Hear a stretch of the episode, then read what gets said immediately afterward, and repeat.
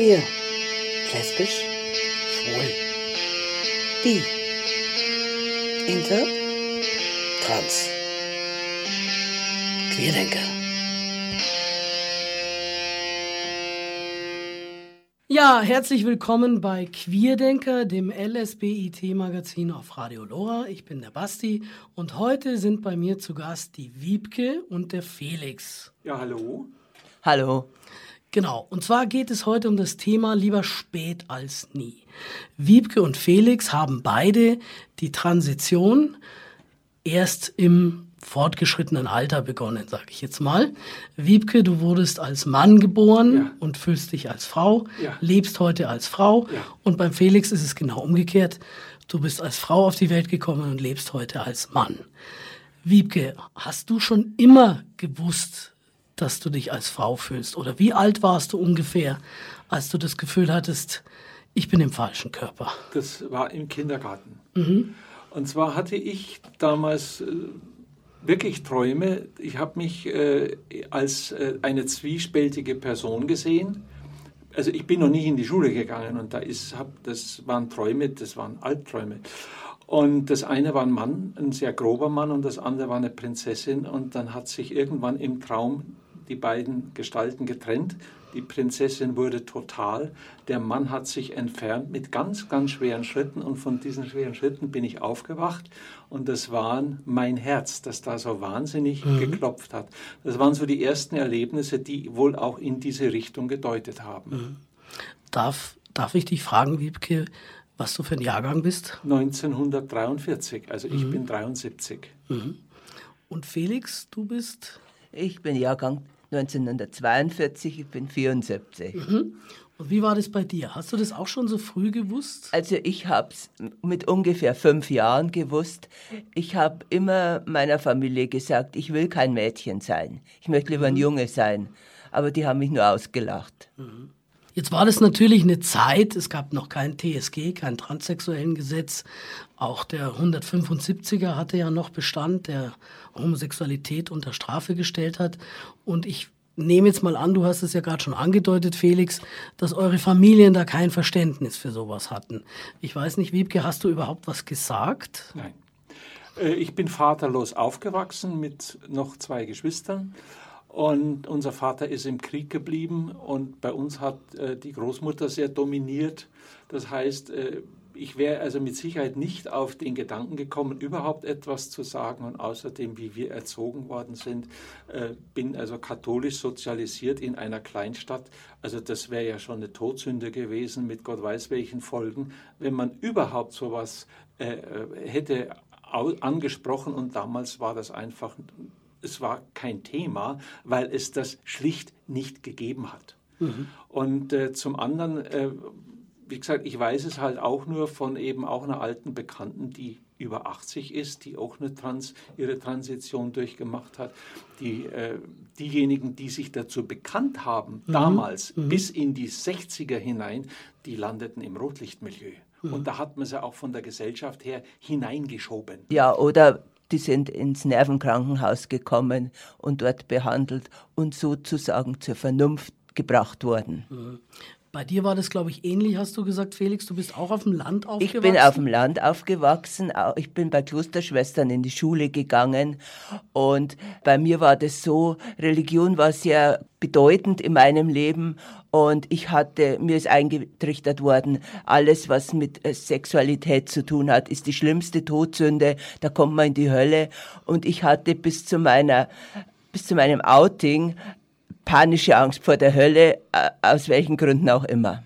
Das heißt, ihr habt ja beide im Prinzip relativ lange in der Rolle gelebt, in die ihr hineingeboren worden seid. Ihr habt, glaube ich, auch beide geheiratet. Ja. Also ich, Ja. Ja, ja. Also ich habe äh, 74 geheiratet, relativ spät. Und äh, meine Frau war zehn Jahre jünger wie ich. Es ist auch dann sofort das erste Kind gekommen, ein Sohn. Zwei Jahre später kam dann die Tochter. Und äh, meine Frau war auch katholisch sehr, sehr äh, stark sozialisiert. Die Schwiegereltern waren also auch sehr, sehr stark äh, im katholischen Bereich verwurzelt. Und äh, es ist im Grunde genommen allein schon, und, und weil man halt so erzogen worden ist, allein schon der Gedanke an diese an ein anderes Leben. Man, man, hat sich unglaublich schuldig gefunden und empfunden und das wäre also ein Unding gewesen, dass man das überhaupt hätte angesprochen. Ich hatte aber immer die Sehnsucht und wenn ich früher, ich hatte wenig Freundinnen und wenn zum Beispiel sich eine meiner Freundinnen von den wirklich wenigen einen Fummel gekauft hat, da war der erste Gedanke, wenn du jetzt auch sowas anziehen könntest, dann äh, hm, wäre schon eine tolle Sache. Und wie ich dann im Beruf gestanden bin, relativ jung, ich habe Sozialarbeit studiert, musste sehr viel über Land fahren, weil ich in dem Landkreis, in dem ich aufgewachsen bin, die Behindertenarbeit aufgebaut habe. Und dann sitzt du in deinem Dienstauto, es ist schönes Wetter, es ist sonnig, es ist Sommer. Ach Gott, was wird es dir darum geben, wenn du jetzt in einem netten Dirndl hinterm Volant sitzen könntest, wäre einfach nur schön. Aber das waren halt Wunschträume, die damals zumindest nicht in Erfüllung gehen konnten. Ich nehme jetzt auch mal an, dass es niemanden gab, mit dem du darüber hast reden können. Nein. Es gab niemand, auch bei uns in der Familie nicht. Ich habe mal versucht, mit einem Geistlichen darüber zu reden, mhm, mhm, kurz bevor ich in die Bundeswehr gegangen bin, weil meine Mutter, die bestand darauf, dass ich nochmal zum Beichten gehen sollte, bevor ich also in diese wilde Zeit da abtauche. Und ich habe dann versucht, mit dem Pfarrer mal zu reden und das hat der dann dermaßen ins Lächerliche mhm, gezogen, mhm, äh, dass ich gesagt habe, du kannst mir doch die Schuhe aufblasen, was willst du eigentlich? Ja. Felix, du hast auch geheiratet? Ja, bei mir war es anders, weil ähm, in dem katholischen Niederbayern, da heiratet ein Mädchen und ich hatte eine Mutter und eine Großmutter. Ich hatte auch keinen Vater und keine Geschwister und ähm, die waren so dominant. Ich war so ein Mäuschen. Ich habe mir nichts sagen trauen. Ich habe nie widersprochen. Ich habe immer gemacht, was man mir gesagt hat. Dann habe ich auch geheiratet. Habe mir natürlich auch so einen Mann ausgesucht, der mich dominiert hat, der mich dann kurz nach der Hochzeit schon angefangen hat zu verprügeln äh, weil er möglicherweise gemerkt hat, dass ich anders bin als andere Frauen. Und dann hatten wir schnell drei Kinder. Und wenn man ein Mann hat, der einen prügelt und drei kleine Kinder hat, dann denkt man an alles andere, nur nicht dran, äh, bin ich jetzt trans oder bin ich's nicht.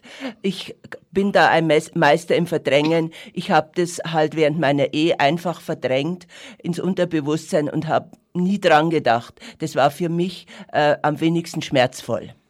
Hast du denn überhaupt gewusst, was Trans ist? Nein, das habe ich damals nicht gewusst. Und man hat ja auch äh, nie was davon gehört. Ich habe das erst also vor sechs, sieben Jahren erfahren, dass es überhaupt äh, eine Bezeichnung dafür gibt und dass man da sich operieren lassen kann und Namensänderung. Das war alles mir nicht bewusst, weil ja die Medien sowas äh, nie gebracht haben. Mhm.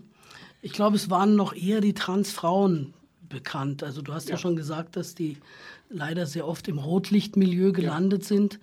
Aber über einen Transmann hat man eigentlich überhaupt nichts gehört früher, glaube ich. Nee, ich bin zum ersten Mal mit einem Transmann in Berührung gekommen, wie ich das erste Mal bei der Viva war. Da war die damals noch in der mhm, Baumgartnerstraße mhm. oben. Und äh, ich weiß nicht, wie der, wie der hieß. Auf jeden Fall, der hat mich dann auch begrüßt. Wer bist du, was machst du und wie es halt so ist. Und das ist das erste Mal mhm, gewesen, dass mhm. ich äh, einen Transmann äh, erlebt habe. Und das muss gewesen sein. Äh, 03, 04, so mhm. um den Dreh rum. Mhm, mhm, äh, und, äh, also noch gar nicht so lange her. Nee, ist noch nicht so lange her. Und, seit, und dann habe ich gesagt, ich möchte eigentlich bei euch mitarbeiten. Mhm. Und dann hat sich das so etwas erweitert. Mhm. Die Viva ist ja eine Selbsthilfegruppe, ja. die eigentlich für beide Richtungen ja. zuständig ist. Mittlerweile hat sich, glaube ich, so ein bisschen rauskristallisiert, dass da mehr die Transfrauen unterwegs mhm. sind. Und da hast du jahrelang mitgearbeitet. Ich habe über acht Jahre lang in der Vorstandschaft mitgearbeitet und war auch damals mit äh, sehr intensiv äh, dabei, den Umzug vorzubereiten von der Baumgartnerstraße mhm. in die mhm. Müllerstraße runter. Und äh, Viva ist jetzt ja in, im, äh, im, im Sub, also Im Sub im, angesiedelt, im, ja. angesiedelt. Und äh, naja, auf jeden Fall äh, war ich damals, wie ich dann bei der Viva mehr oder weniger angeklopft habe, war ich schon alleine. Mhm. Äh, das heißt, ich war dann, meine, meine Ex, die war damals schon, hat das, hat das Haus verlassen. Wir hatten ein gemeinsames Haus. Und äh, das ist auch so ein einschneidendes Erlebnis gewesen. Ich bin dann kurze Zeit nachdem meine Ex äh, ausgezogen war in, einen anderen, in eine andere Stadt, in einen anderen Ort. Und dann habe ich äh, zu mir gesagt, ich muss was tun. Muss, Wie alt warst du, als ich war deine Ehe? 62. Mhm, also da warst du ja doch sehr lange ja, ja. verheiratet. Ja, ja, natürlich. Ich war äh, 27 Jahre äh, verheiratet. Und während der ganzen Zeit hast du diesen Wunsch unterdrückt. Ja.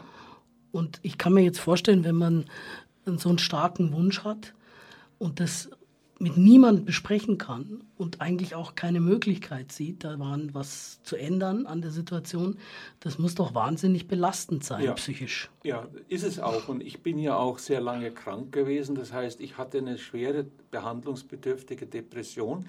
Die habe ich bekommen, da war ich so um Ende 30, Anfang 40. Und äh, ich bin über vier Jahre lang in der ambulanten Behandlung gewesen, weil ich mit Sicherheit äh, kurz vorm Suizid gestanden bin. Das kann ich also na, mhm. im Nachhinein wirklich, wirklich äh, behaupten, dass das so gewesen ist. Mhm.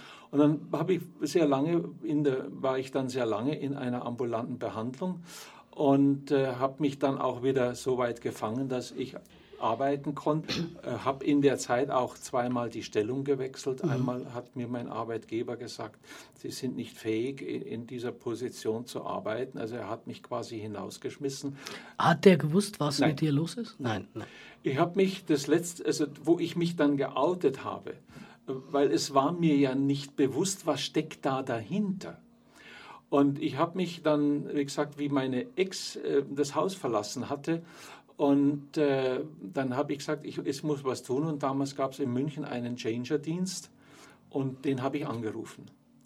Und wie ich mich dann zum ersten Mal in Rock und Bluse und Perücke und geschminkt gesehen habe, dann äh, war mir klar, das ist es. Dann mhm. sind Tonnen von Gewicht wirklich abgefallen ich hätte gemeint, ich heb ab so leicht, ist es mir geworden und dann wusste ich, das ist es. Mhm. Und von dem Punkt an und von der Stunde an habe ich ganz konsequent den Weg verfolgt. Du hast ja natürlich auch wahrscheinlich zusätzlich noch das Problem gehabt, du standst ja im Beruf. Ja. Und jetzt mal abgesehen von der familiären Situation, hast du wahrscheinlich Angst gehabt, wenn ich diesen Weg früher gehe, dann ist auch meine berufliche Karriere zu Ende.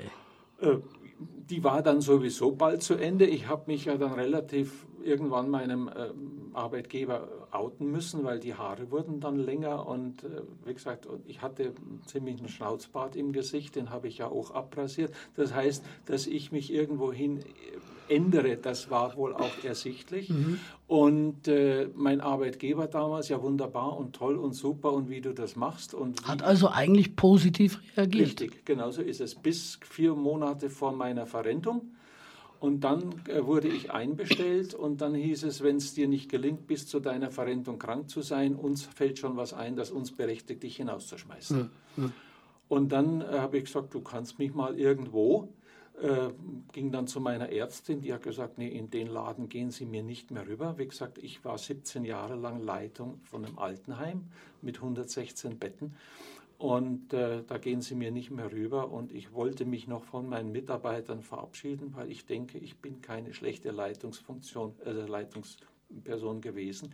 Und dann hat derjenige, der mich vertreten hat, äh, gesagt, du kommst in dieses Haus nicht mehr hinein, ich muss es dir verbieten. Und ich gesagt, du kannst mich auch, habe meine Klamotten genommen und bin dann auch gegangen. Ich habe das Haus auch seitdem nicht mehr wieder betreten.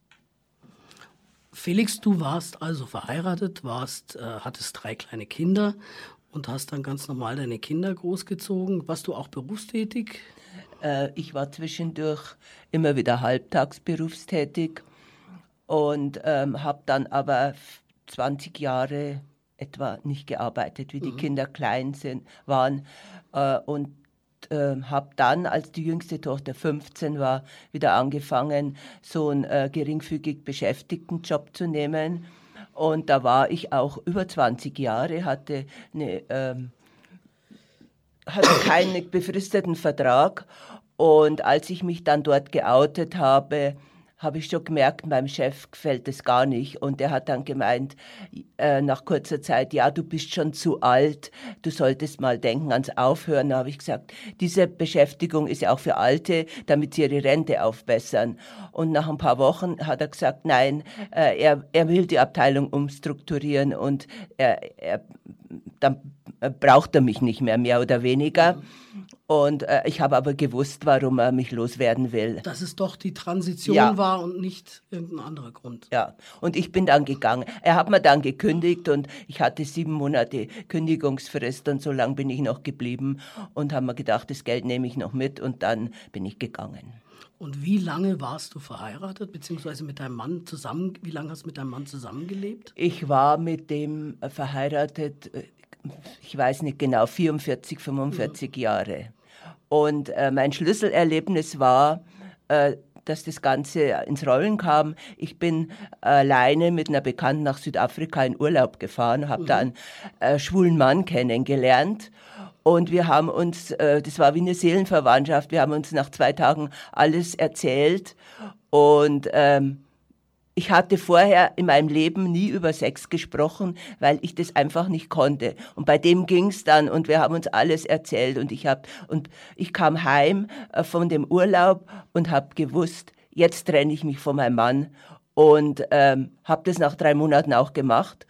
Und dann kam alles so nach einem halben Jahr über mich, ja, das ist es. Du warst dein Leben lang eigentlich ein Mann, hast es nur verdrängt und jetzt ist die Zeit da, da was zu ändern. Wie hast du denn dann überhaupt erfahren, dass man das machen kann? Dass man äh. diesen Weg gehen kann, weil du hast ja wahrscheinlich lange überhaupt nicht gewusst, dass es da ein Gesetz gibt, das das regelt. Das weiß ich nicht mehr. Ich, ich, ich kann mich wirklich nicht mehr erinnern, wie das war, dass ich da drauf gekommen bin. Aber ich habe dann im Internet so rumgesucht mhm. und bin auf Transmann München e.V. gekommen.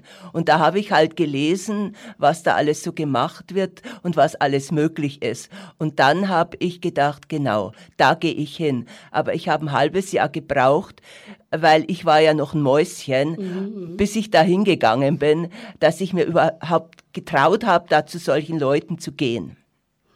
Das war dann der Punkt, wo du gesagt hast, das mache ich. Genau.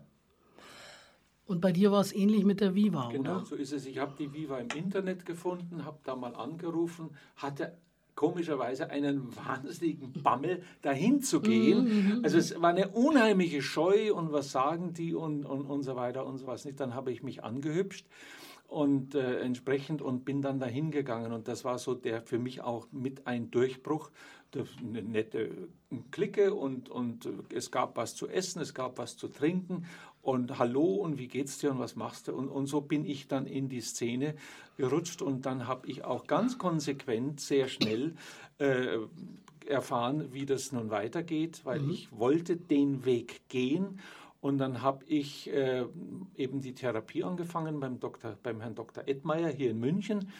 Und dann erste Frage, warum kommen Sie denn so spät? Mhm. ich, war ja schon über 60. Wie alt warst du genau? Weißt du das noch, als äh, du angefangen hast? 60, 61, mhm, mhm, um den Dreh rum. Und dann sagt Herr Dr. Edmeier, Sie kommen aber spät oder warum kommen Sie so spät? Dann habe ich gesagt, Herr Dr. Edmeier, lieber spät als gar nicht. Und wenn ich noch zehn Jahre so leben kann, mhm. wie ich leben möchte, dann hat sich's doch gelohnt. Und äh, ich habe letztes Jahr von ihm eine entsprechende äh, mal was gebraucht. Ich habe ihn angemeldet, äh, nach dem Motto so, Sie werden sich wundern, dass ich Ihnen wieder mal schreibe. Mhm. Aber Sie haben damals zu mir gesagt und das Ganze und so weiter und so fort. Und dann hat er mir ganz herzlich zum Zehnjährigen gratuliert und mir für die nächsten zehn Jahre auch nochmal alles Gute gewünscht. Weil der Mann hat sehr viel Humor und mhm. er ist auch sehr, sehr empfehlenswert, denke ich mal. Und so fing das Ganze an. Und dann hat das äh, keine zwei Jahre gedauert. Dann war meine Namensänderung. Ich habe das relativ äh, stringent durchgezogen. Und ähm, ja, ich habe, wie gesagt, im Juni angefangen und wie gesagt, ein, äh, ein dreiviertel Jahre danach lag ich dann schon bei Frau Dr. Speer auf, der, auf dem OP und dann kam die große Operation und dann wie gesagt, die Frau Speer hat mich dann geweckt, wie dann die OP vorbei war und im Aufwachraum. Und dann hat sie gesagt, na, wie geht's Ihnen denn? Dann habe ich ganz tief durchgeatmet, sagt Frau Speer, nie mehr ein Mann sein müssen. dann hat die schallend gelacht und ich wusste, das ist mein zukünftiges Leben und ich war glücklich. Ich war wirklich nur noch glücklich. Felix, äh, du warst, glaube ich, noch älter, als du tatsächlich angefangen hast? Ja, ich war 67. Mhm. Du hast dann auch eine Therapie angefangen? Ja, ich war auch beim Dr. Edmeier und kann das bestätigen. Der hat sehr viel Humor und ähm, ich Hat er dich auch gefragt, warum du so spät kommst? Ja, natürlich. Aber ich war ja vorher schon bei dem Gutachter, weil man braucht ja zwei Gutachter fürs Gericht. Und da habe ich ja schon meinen ganzen Lebenslauf erzählt. Und ähm, ja, es ist halt so. Manche, äh, zu meiner Zeit war es nicht möglich und dann war ich so schüchtern und jetzt habe ich es endlich geschafft. Und dann äh, sagt der Dr. Edmeier, ja, das kriegen wir schon. Mhm. Jetzt habt ihr ja beide Kinder. Mhm. Und als ihr dann euren Weg gegangen seid, waren ja diese Kinder schon erwachsen. Ja. Wie haben denn eure Kinder da reagiert? Also ich habe mich geoutet bei einem Abendessen. Ich habe meinen Sohn eingeladen und mit seiner äh, Frau waren damals schon verheiratet mhm. und Enkelkinder waren noch keine da. Und dann hat mein Sohn gesagt, ich, ich mich geoutet habe, den beiden, wenn es dein Weg ist, musst du ihn gehen. Mhm. Und da wusste ich, also brauche ich nicht mehr weiter tun, der hat mich verstanden, obwohl der aus einem sehr männerdominierten Beruf kommt. Und meine Tochter, die hat mich dann kurz vor der Geburt, vor ihrem ersten äh, Kind äh, besucht mit ihrem Mann. Und wir haben ein sehr, sehr gutes Verhältnis zueinander immer schon gehabt und nach wie vor, da hat sich auch nichts geändert. Sie hatte nur mit meiner Transition äh, wohl Schwierigkeiten. Auf jeden Fall äh, kam sie kurz vor der Geburt von ihrem ersten Kind zu mir. Sie wussten, dass es ein Junge wird. Und dann hat sie gesagt, äh, weißt du, ich möchte dir nur sagen, und wenn unser Bub schwul wird bis über beide Ohren, wenn er damit glücklich wird, dann ist das für uns auch in Ordnung. Und da wusste ich, sie hat meinen Weg auch verstanden. Mhm. Felix, wie war das bei dir? Du hast drei Kinder. Ja, ich habe jedes Kind einzeln eingeladen zu einem Gespräch. Also die beiden Älteren, die jüngste Tochter, die hat ja jeden Kontakt zu mir abgebrochen, aber nicht wegen der Transition, sondern weil ich ihren Vater verlassen habe mhm. und das hat sie nicht überwunden. Aber meine beiden älteren Kinder, die, meine älteste Tochter ist Krankenschwester, die hat gesagt, ja, ja, das kenne ich, ich werde dich begleiten, wenn es sein muss. Und mein Sohn hat gesagt, ja, wenn du meinst, aber denk dran, die OPs sind halt in deinem Alter nicht mehr so äh, optimal. Äh, die haben einen guten Kontakt mit mir und äh, die nehmen das so hin. Und mein Sohn sagt mittlerweile auch Felix zu mir. Mhm. Und hattest du auch schon Enkelkinder? Ja, ich habe äh, mittlerweile vier Enkelkinder, aber damals waren die zwei Ältesten, die waren schon fast erwachsen und meine mhm. Tochter hat es ihnen dann erzählt. Und äh, die hatten nur ein Problem. Äh, wie sagen wir jetzt dann zur Oma? Und wie sagen Sie jetzt zur Oma? Ähm, die vermeiden das einfach. Sagen gar nichts. Ja, so ist es. Deine Enkelkinder, Wiebke, waren ja noch, äh, die, die da gab es nur ein Baby, oder? Die waren noch gar nicht da. Ach so, okay. Die haben mich nur so erlebt, wie ich mhm. jetzt bin. Und die sagen ganz normal Wiebke zu mir, eben genauso wie meine Kinder und mhm. meine mhm. Schwiegerkinder ja auch. Der Einzige, der damit nach wie vor rumknapst, ist mein Bruder. Mhm. Ist der, der, älter als du? Nee, der oder? ist jünger wie ich. Und der schreibt mir einmal im Jahr zum Geburtstag und dann schreibt er mir eben auch mein Lieber, keine Ahnung. Mhm. Auf jeden Fall, äh, den alten Namen, den habe ich sowieso nie gemocht. Also ich habe den gehasst, wie ich weiß nicht wohin. Und, ich glaube, das ist ganz normal, weil ja, es eben der falsche ist. Ja, ja. Und, äh, und der hat es nicht, nicht äh, verknusen können. Meiner Mutter habe ich es nicht mehr erzählen müssen, weil die ist in der Zeit eben schon verstorben mit, mhm. mit 91. Also die hat es nicht mehr mitbekommen. Hat es nicht mehr mitbekommen und meinem Vater habe ich äh, nicht erlebt, der ist im Krieg mhm. geblieben. Also das heißt, aber, aber ich, wie gesagt, wir waren drei Geschwister und ich bin die Einzige, die weiß, wie eben mein Name gewesen wäre, wenn ich als Mädchen auf die Welt mhm, gekommen mhm, wäre. Mhm. Weil das der Wunschname meines Vaters, den ich nicht erlebt habe, gewesen ist und das war der Name Wiebke und darum habe ich dann gesagt, Hast du den nee, habe ich den dann genommen, auch genommen, ja. weil ich da irgendwie eine Verbindung mhm. gesucht habe und die auch so wollte, weil es der Wunschname mhm. von meinem mhm. Vater war und darum heiße ich Wiebke und so steht es auch jetzt in meiner Geburtsurkunde. Wie war das bei dir, Felix, die Suche? Also, ich habe ja gedacht, ach, das ist toll, wenn man sich den Namen aussuchen kann. Mhm. Ist es gar nicht. Ich habe 3000 Namen gegoogelt und fünf sind übergeblieben. Und von den fünf haben drei Freunde und mein Sohn so geheißen. Und dann war es wieder äh, nichts mit dem Namen. Ich habe halt äh, wirklich rumprobiert. Und der vierte Name, Felix, den habe ich dann behalten. Das heißt auf Lateinisch glücklich. Und das bin ich jetzt auch. Genau, das heißt, das ist auch als Symbol gedacht. Jetzt bin ich angekommen, jetzt ja, bin ich glücklich, wie ich so bin. So ist es. Wiebke, du hast ja schon gesagt, dass das für dich natürlich ein ganz toller Moment war, als du aus der OP ja. aufgewacht bist. Das war für dich auch keine Option zu sagen, weil ich schon ein gewisses Alter erreicht habe und da immer ein Risiko dabei ist, verzichte ich auf die OP, sondern das war für dich von Anfang an klar, das ja. mache ich. Ja, ich äh, wollte es eigentlich in Vogtereuth machen lassen beim Dr. Peek der ja bei der Frau Dr. Speer mehr oder weniger äh, ja, in die Lehre gegangen ist, kann man schlecht sagen, mhm. aber der wohl auch da schon angeleitet ist und dann, äh, weil er mir empfohlen worden ist und dann hatte er mich angerufen und gesagt, ich schaffe das einfach nicht mhm. alleine, ich mhm. möchte noch einmal hospitieren, macht es Ihnen was aus, wenn es die Frau Dr. Speer macht? Ich macht mir überhaupt nichts auf. Und dann war innerhalb von 14 Tagen hatte ich einen Termin bei Frau Dr. Speer. Und dann, äh, also wir reden jetzt von der Genital-OP. Von der Genitaloperation. Und dann habe ich die, mein, mein Einwand an die Frau Dr. Speer war, Frau äh, Speer, ich bin ja auch schon 63 mhm, oder ich mhm. stehe kurz vorm 63. Und dann hat sie gesagt, es ist mir wurscht, wenn und wenn Sie 82 wären und Sie sind gesund, würde ich es mhm. auch noch machen. Mhm. Und äh, naja, und bei mir hat halt die Operation noch fast sieben Stunden gedauert damals. Mittlerweile ist das ja eine. Wie lange wie lang ist es her? Zehn Jahre, oder? Es ist, waren jetzt am, also am letzten, im letzten April waren es zehn Jahre. Mhm. Und mittlerweile sind die ja so standardisiert, dass die maximal zwei, zweieinhalb Stunden mhm. dauern. Bei mir hat es halt noch länger gedauert.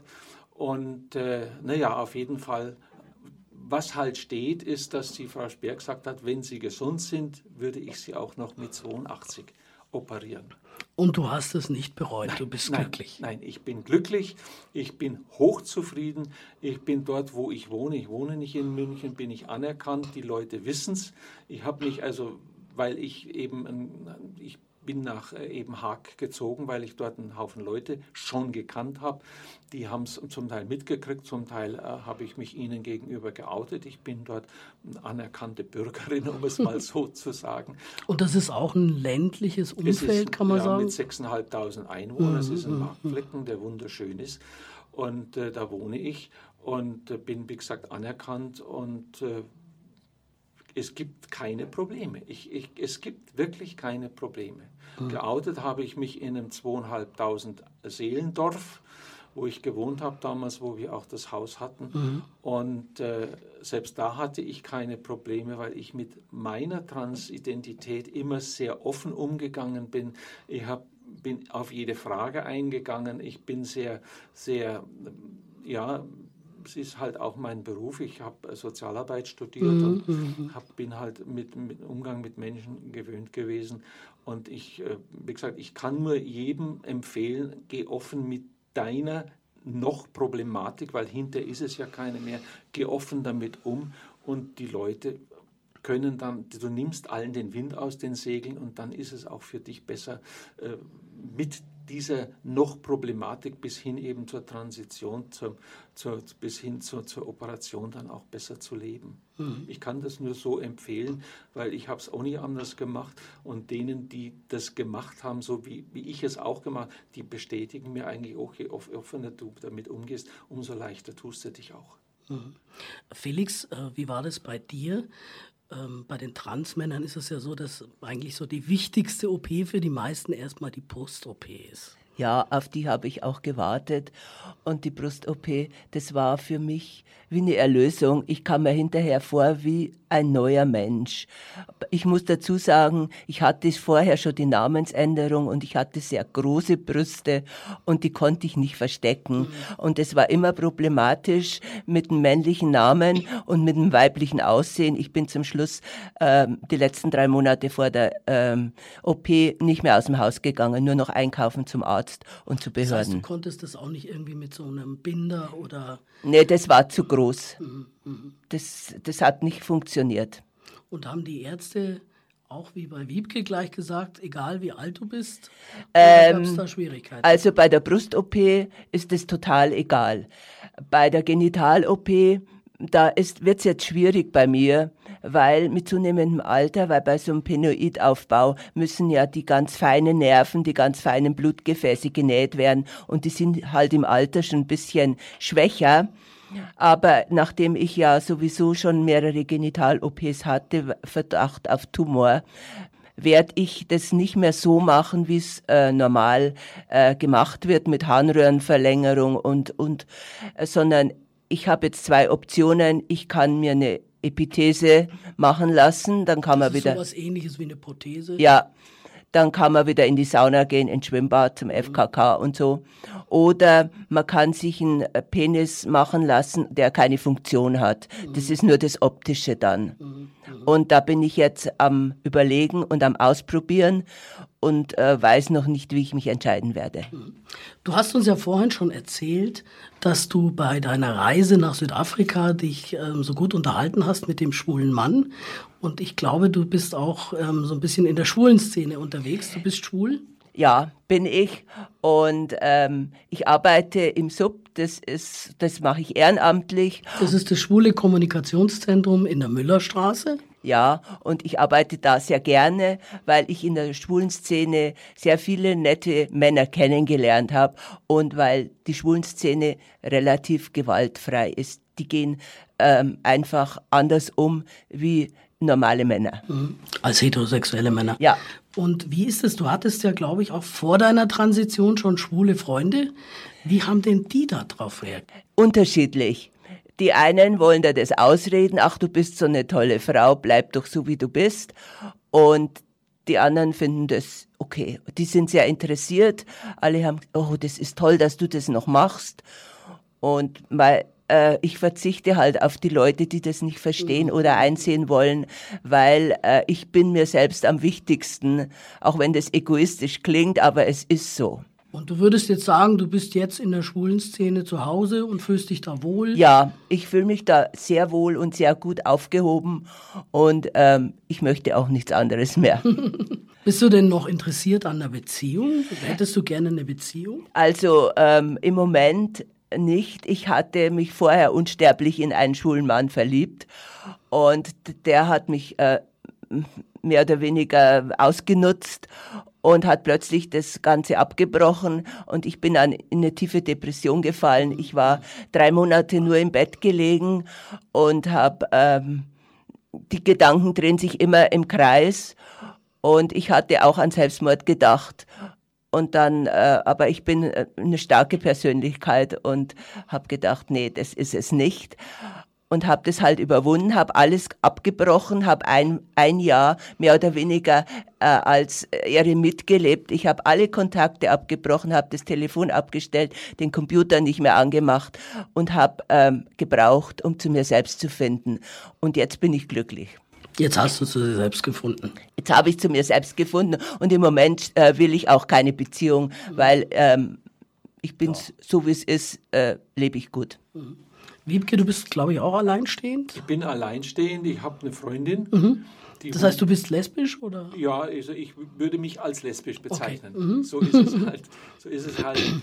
Und, äh, aber wie gesagt, das ist eine Beziehung auf mhm. Entfernung hier. Wir besuchen uns regelmäßig. Ich habe ihr jetzt beim Umzug geholfen, die ist also umgezogen. Aber das ist eine sehr offene Beziehung. Mhm, mhm. wir gehen uns eigentlich nicht im Weg um und äh, wir tauschen uns gedanklich sehr intensiv aus.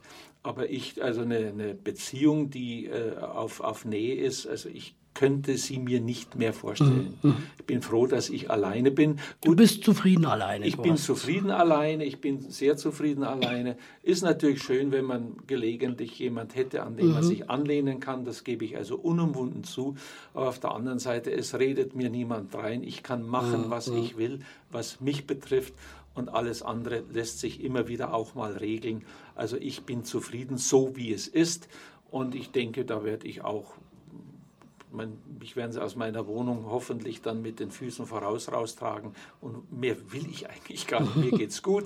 Die Kinder sind versorgt, die Enkelkinder, die akzeptieren das so, wie es ist. Sie kennen mich nicht anders. Mhm. Und was meine Geschwister und die Verwandten sagen, ist mir sowas von wurscht. Es geht um mich.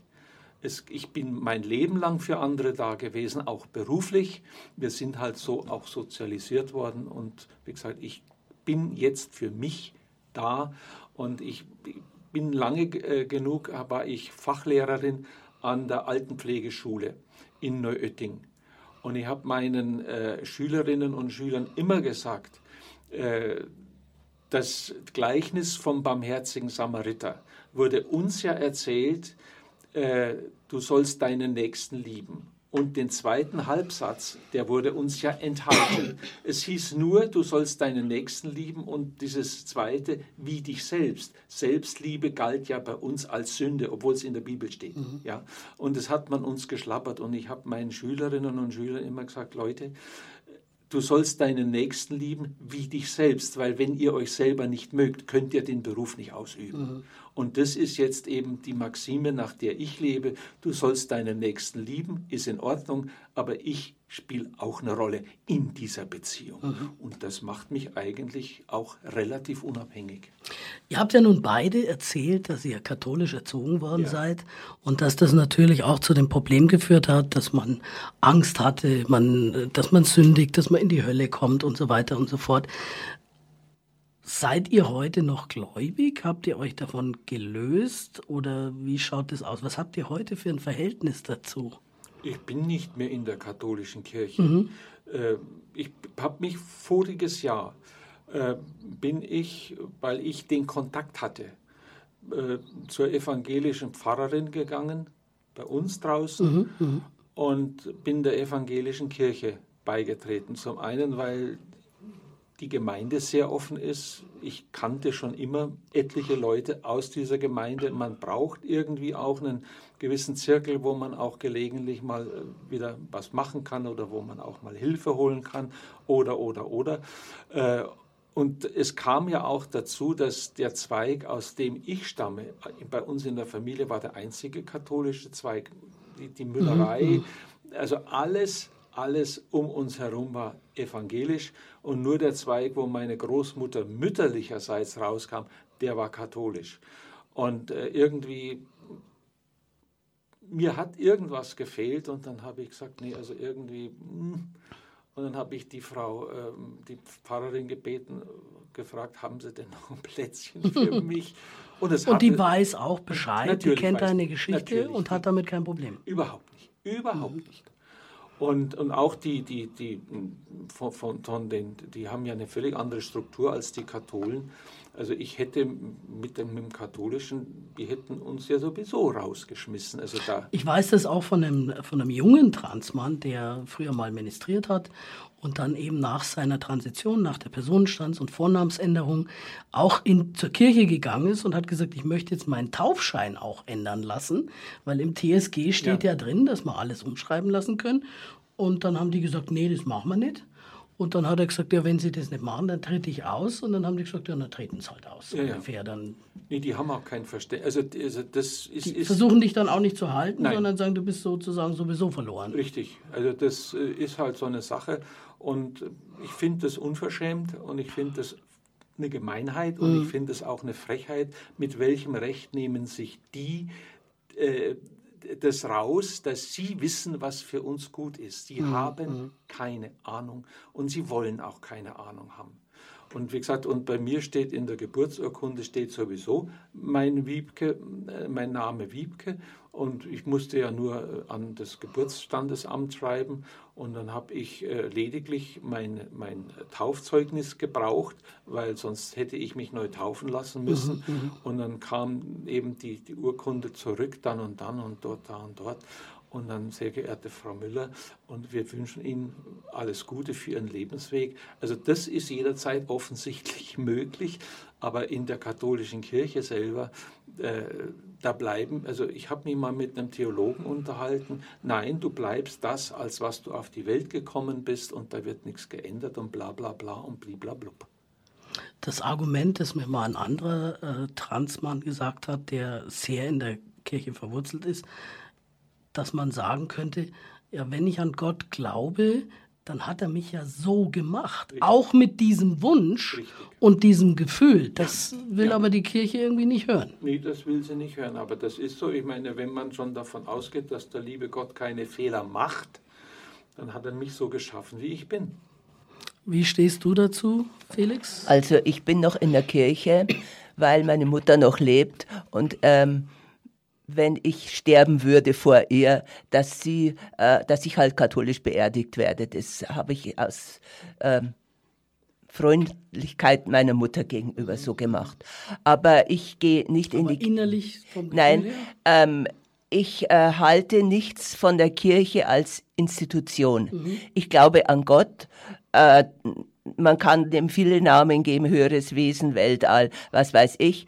Äh, ich weiß, dass er alle Menschen gut beschützt und für alle Menschen das Beste will. Und ich spreche das alles, wenn ich Entscheidungen treffe, mit ihm persönlich ab. Und ich bekomme immer eine Antwort. Und ich habe für meine Transition die Antwort bekommen, äh, für mich ist nur die Seele wichtig, nicht der Körper. Du hast jetzt gerade deine Mutter angesprochen, ja. die noch lebt. Wie alt ist deine Mutter? Meine Mutter ist 96 und die weiß auch nichts von meiner Transition. Äh, ich werde sie auch nicht mehr sagen. Seht ihr euch nicht? Ich meine, wenn ich dich jetzt hier so anschaue, Entschuldigung, im Radio kann man es natürlich nicht sehen, würde ich sagen, wenn deine Mutter dich jetzt sieht mit deinen äh, ganz, ganz kurzen Haaren und da würde sie doch, glaube ich, merken. Ja, sie hat schon gesagt, warum hast du dir denn die Haare so kurz geschnitten? Mhm, mhm. Aber ich hatte eine finanzielle Engpass und das hat sie gewusst. Habe ich gesagt, du, ich schneide mir die Haare selber. Mhm. Ich kann mir den teuren Friseur nicht leisten.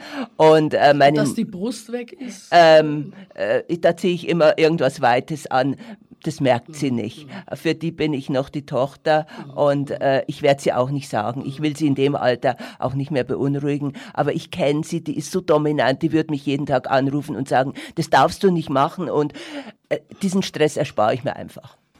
Okay.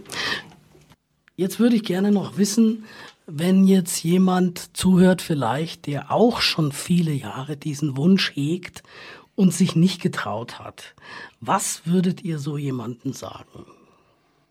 Hat sich's gelohnt, das noch zu machen? Du hast ja schon gesagt, du hast das nicht bereut, Wiebke.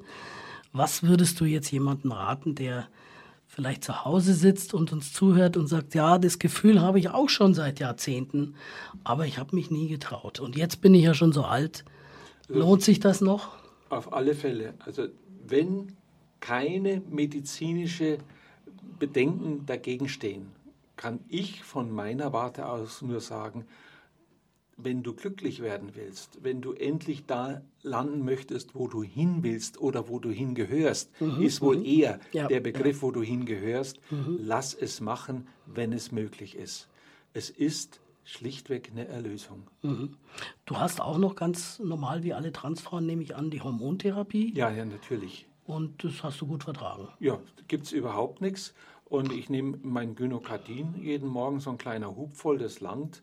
Und damit ist das erledigt. Ich möchte nicht irgendwie in eine Depression oder sowas ja, hineinrutschen. Ohne die Hormone mhm, ist das mhm. ja relativ äh, möglich, dass man mhm, da hineinrutscht. Mhm. Möchte ich nicht.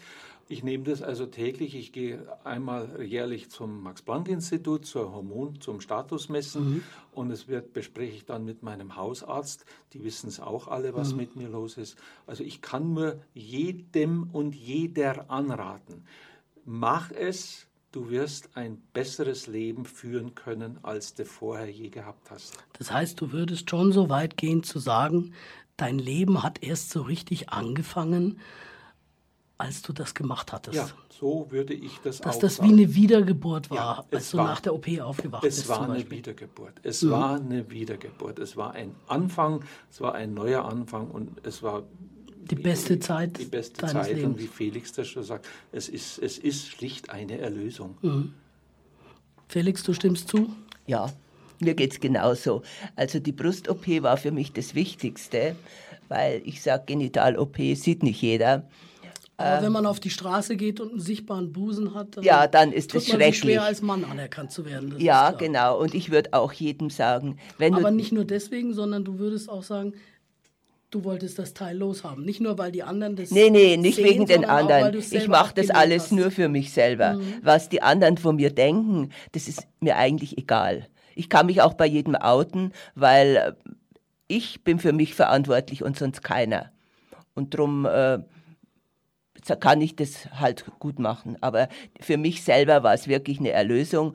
Und ich würde jedem empfehlen, wenn ihr so in diese Richtung denkt, versucht wenigstens mal, äh, euch in, in so einer Selbsthilfegruppe zu informieren und äh, die Leute kennenzulernen. Äh, ich hätte nie gedacht, dass das so... Ähm, so toll ist in so einer Selbsthilfegruppe. Ich hatte mal einen Freund mitgenommen, das ist interessant, und der hat hinterher gesagt, äh, da waren jetzt Männer, die Frauen werden wollen und Frauen, die Männer werden wollen. Da habe ich gesagt, nee, das waren alles äh, Fra äh, Männer, die mal Frauen waren. Sagt er, das gibt's nicht. Ich hätte gedacht, das wären echte Männer. Und das hat für mich dann so ein Aha-Erlebnis zusätzlich gehabt.